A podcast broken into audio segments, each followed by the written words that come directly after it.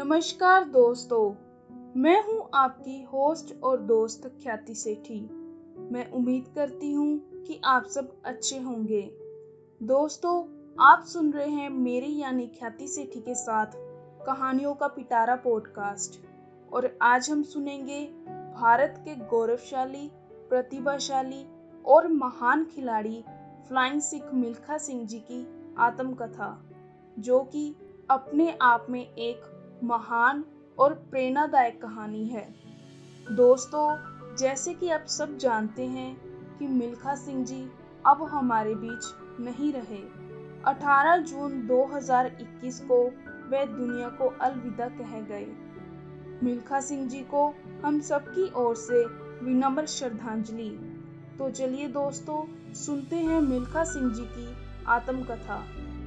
मिल्खा सिंह जी ने राष्ट्रमंडल खेलों और एशियाई खेलों जैसे अंतर्राष्ट्रीय खेल आयोजनों में कई स्वर्ण पदक जीतकर अपनी मातृभूमि को सम्मान दिलाकर भारत देश का मान बढ़ाया। भारत का विभाजन तब हुआ जब वह अभी भी किशोर थे।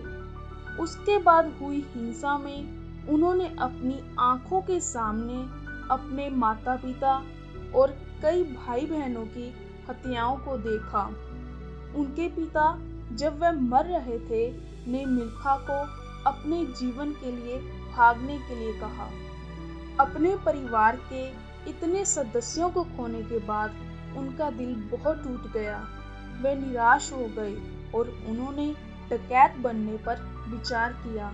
लेकिन भाग्य के पास उनके लिए बड़ी योजनाएँ थी। उन्होंने तीन बार सेना में शामिल होने की कोशिश की। लेकिन उन्हें सफलता नहीं मिली। परंतु उनके पास अपने लक्ष्य को प्राप्त करने का जुनून और दृढ़ संकल्प था। अंत में वह अपने चौथे प्रयास में सफल हो गए।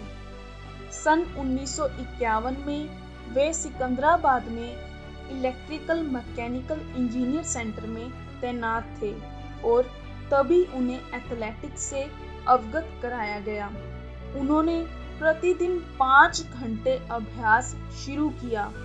अक्सर पहाड़ियों, नदियों के किनारे की रेत और मीटर गेज ट्रेन के खिलाफ कठिन इलाकों में दौड़ते। उनका अभ्यास कभी कभी इतना तेज होता था कि वे थकान से बीमार हो जाते थे। अपनी कड़ी मेहनत से मिल्खा सिंह 400 मीटर की दूरी को एक मिनट 30 सेकंड के अंदर पूरा कर लेते थे। सन 1956 में पटियाला में आयोजित राष्ट्रीय खेलों में मिल्खा सिंह ने एक नया कीर्तिमान रचा। इस दौरान उन्हें 1956 मेलबोर्न ओलंपिक में मौका मिला। कम अनुभव की वजह से वह विश्व रिकॉर्ड से काफ़ी पीछे रह गए थे, लेकिन मिल्खा ने हार नहीं मानी। सन उन्नीस कटक में एशियाई एथलेटिक्स प्रतियोगिता का आयोजन हुआ, जिसमें 200 मीटर और 400 मीटर के दौड़ में स्वर्ण पदक जीत के मिल्खा सिंह ने एक नया कीर्तिमान बनाया। उसी साल कॉमनवेल्थ गेम में उन्होंने 400 मीटर रेस पूरी करते हुए स्वर्ण पदक जीता और ऐसा करने वाले वह पहले भारतीय बन गए।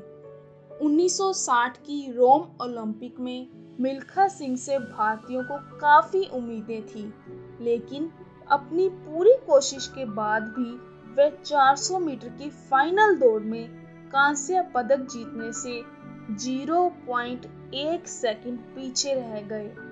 मिल्खा सिंह को उन्नीस सौ बासठ में पाकिस्तान के राष्ट्रपति अयूब खान ने द फ्लाइंग सिख का नाम दिया।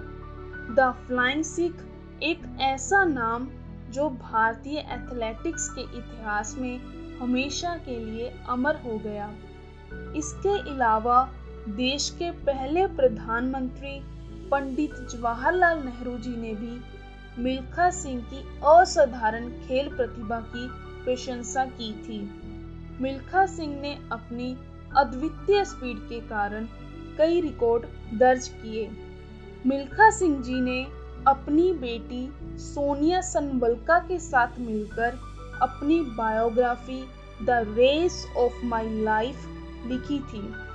दोस्तों, क्या आप जानते हैं कि सिंह साहब ने एक बार युवा एथलीटों को संबोधित करते हुए कहा था, मैं मरने से पहले किसी भारतीय एथलीट को ओलंपिक में पदक जीतते देखना चाहता हूँ।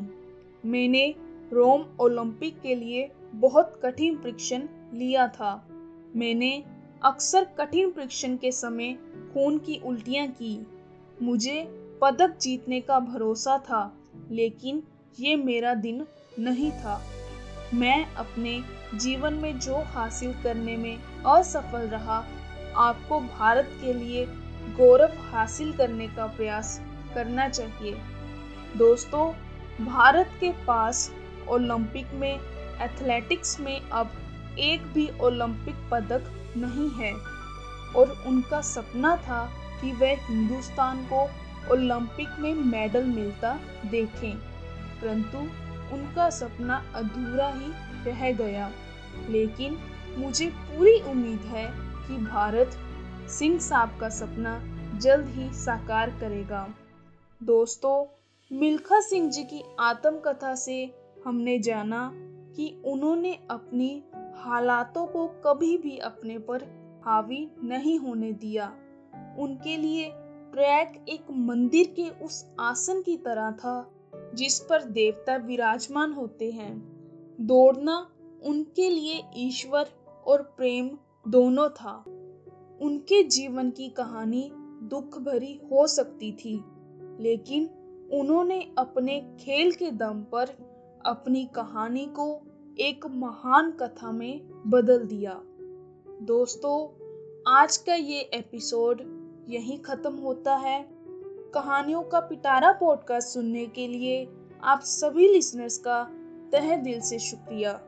दोस्तों, अगर आपको मिल्खा सिंह जी की आत्मकथा अच्छी लगी तो इस एपिसोड को लाइक और शेयर कर दें और नई नई कहानियाँ सुनने के लिए कहानियों का पिटारा पॉडकास्ट को फॉलो कर लें।